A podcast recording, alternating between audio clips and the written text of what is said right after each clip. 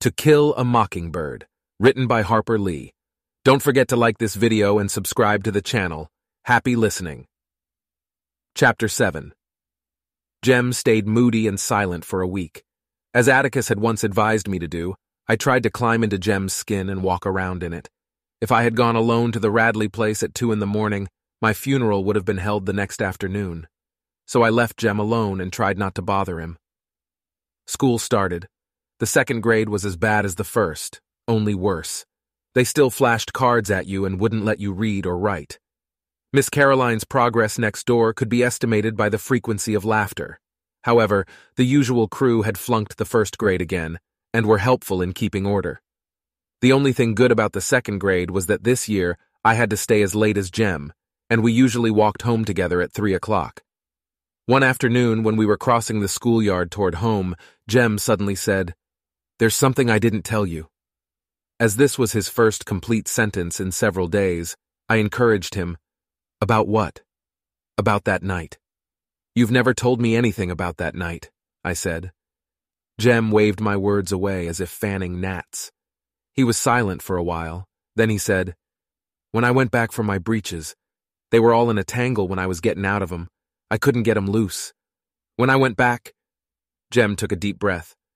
When I went back, they were folded across the fence, like they were expecting me. Across, and something else. Jem's voice was flat. Show you when we get home. They'd been sewed up, not like a lady sewed 'em, like something I'd try to do, all crooked. It's almost like somebody knew you were coming back for 'em. Jem shuddered. Like somebody was reading my mind, like somebody could tell what I was gonna do. Can't anybody tell what I'm going to do lest they know me, can they, Scout? Jem's question was an appeal. I reassured him, Can't anybody tell what you're going to do lest they live in the house with you? And even I can't tell sometimes. We were walking past our tree. In its knot hole rested a ball of gray twine. Don't take it, Jem, I said. This is somebody's hiding place. I don't think so, Scout. Yes, it is. Somebody like Walter Cunningham comes down here every recess and hides his things, and we come along and take 'em away from him. Listen, let's leave it and wait a couple of days. If it ain't gone then, we'll take it, okay? Okay, you might be right, said Jem. It must be some little kid's place. Hides his things from the bigger folks. You know it's only when school's in that we've found things. Yeah, I said, but we never go by here in the summertime. We went home. Next morning, the twine was where we had left it. When it was still there on the third day, Jem pocketed it. From then on, we considered everything we found in the knothole our property.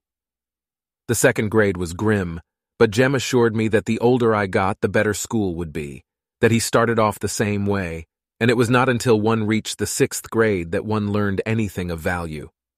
The sixth grade seemed to please him from the beginning. He went through a brief Egyptian period that baffled me. He tried to walk flat a great deal, sticking one arm in front of him and one in back of him, putting one foot behind the other. He declared Egyptians walked that way. I said if they did, I didn't see how they got anything done. But Jem said they accomplished more than the Americans ever did. They invented toilet paper and perpetual embalming and asked where would we be today if they hadn't. Atticus told me to delete the adjectives and I'd have the facts. There are no clearly defined seasons in South Alabama, Summer drifts into autumn, and autumn is sometimes never followed by winter, but turns to a days-old spring that melts into summer again. That fall was a long one, hardly cool enough for a light jacket. Jem and I were trotting in our orbit one mild October afternoon when our knothole stopped us again. Something white was inside this time. Jem let me do the honors. I pulled out two small images carved in soap. One was the figure of a boy, the other wore a crude dress. Before I remembered that there was no such thing as hoodooing, I shrieked and threw them down. Jem snatched them up. What's the matter with you? he yelled. He rubbed the figures free of red dust. These are good, he said. I've never seen any these good. He held them down to me. They were almost perfect miniatures of two children. The boy had on shorts, and a shock of soapy hair fell to his eyebrows. I looked up at Jem. A point of straight brown hair kicked downwards from his part. I had never noticed it before. Jem looked from the girl doll to me. The girl doll wore bangs. So did I. These are us, he said. Who did 'em, you reckon? Who do we know around here who whittles? he asked. Mr. Avery. Mr. Avery just does like this. I mean carves. Mr. Avery averaged a stick of stove wood per week. He honed it down to a toothpick and chewed it. There's old Miss Stephanie Crawford's sweetheart, I said. He carves all right, but he lives down the country. When would he ever pay any attention to us? Maybe he sits on the porch and looks at us instead of Miss Stephanie. If I was him, I would. Jem stared at me so long I asked what was the matter, but got, Nothing, Scout, for an answer. When we went home, Jem put the dolls in his trunk. Less than two weeks later, we found a whole package of chewing gum, which we enjoyed, the fact that everything on the Radley place was poison having slipped Jem's memory. The following week, the knothole yielded a tarnished medal. Jem showed it to Atticus, who said it was a spelling medal, that before we were born, the Maycomb County schools had spelling contests and awarded medals to the winners. Atticus said someone must have lost it, and had we asked around? Jem camel kicked me when I tried to say where we had found it. Jem asked Atticus if he remembered anybody who ever won one, and Atticus said no. Our biggest prize appeared four days later. It was a pocket watch that wouldn't run, on a chain with an aluminum knife. You reckon it's white gold, Jem? Don't know. I'll show it to Atticus. Atticus said it would probably be worth $10, knife, chain, and all if it were new. Did you swap with somebody at school? he asked. Oh, no, sir, Jem pulled out his grandfather's watch that Atticus let him carry once a week if Jem were careful with it. On the days he carried the watch, Jem walked on eggs. Atticus, if it's all right with you, I'd rather have this one instead. Maybe I can fix it. When the new wore off his grandfather's watch, and carrying it became a day's burdensome task, Jem no longer felt the necessity of ascertaining the hour every five minutes. He did a fair job, only one spring and two tiny pieces left over, but the watch would not run. Oh, he sighed, it'll never go. Scout? Huh? You reckon we ought to write a letter to whoever's leaving us these things? That'd be right nice, Jem. We can thank 'em. What's wrong? Jem was holding his ears, shaking his head from side to side. I don't get it. I just don't get it. I don't know why, Scout. He looked toward the living room. I've got a good mind to tell Atticus. No, I reckon not. I'll tell him for you. No, don't do that, Scout. Scout? What? He had been on the verge of telling me something all evening. His face would brighten and he would lean toward me. Then he would change his mind. He changed it again. Oh, nothing. Here, let's write a letter. I pushed a tablet and pencil under his nose. Okay. Dear Mr. How do you know it's a man? I bet it's Miss Maudie. Been betting that for a long time. Er, Miss Maudie can't chew gum.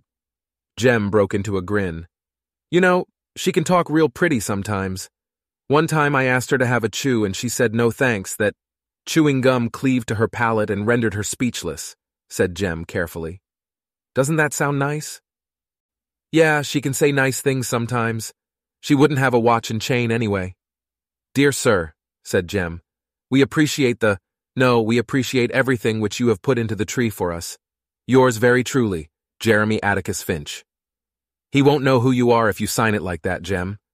Jem erased his name and wrote, Jem Finch. I signed, Jean Louise Finch, Scout, beneath it. Jem put the note in an envelope. Next morning on the way to school, he ran ahead of me and stopped at the tree. Jem was facing me when he looked up, and I saw him go stark white. Scout! I ran to him, Someone had filled our knothole with cement. Don't you cry now, Scout. Don't cry now, don't you worry, he muttered at me all the way to school. When we went home for dinner, Jem bolted his food, ran to the porch, and stood on the steps. I followed him. Hasn't passed by yet, he said. Next day, Jem repeated his vigil and was rewarded. Heidi do, Mr. Nathan, he said. Morning, Jem Scout, said Mr. Radley as he went by. Mr. Radley, said Jem. Mr. Radley turned around. Mr. Radley, ah, did you put cement in that hole in that tree down yonder? Yes, he said. I filled it up. Why'd you do it, sir? Trees dying. You plug 'em with cement when they're sick. You ought to know that, Jem. Jem said nothing more about it until late afternoon. When we passed our tree, he gave it a meditative pat on its cement and remained deep in thought. He seemed to be working himself into a bad humor, so I kept my distance. As usual, we met Atticus coming home from work that evening. When we were at our steps, Jem said, Atticus, look down yonder at that tree, please, sir. What tree, son? The one on the corner of the Radley lot coming from school. Yes? Is that tree dying? Why, no, son, I don't think so. Look at the leaves. They're all green and full, no brown patches anywhere. It ain't even sick? That tree's as healthy as you are, Jem. Why? Mr. Nathan Radley said it was dying. Well, maybe it is. I'm sure Mr. Radley knows more about his trees than we do. Atticus left us on the porch. Jem leaned on a pillar, rubbing his shoulders against it. Do you itch, Jem? I asked as politely as I could. He did not answer. Come on in, Jem, I said, after a while. He stood there until nightfall, and I waited for him. When we went in the house, I saw he had been crying. His face was dirty in the right places, but I thought it odd that I had not heard him.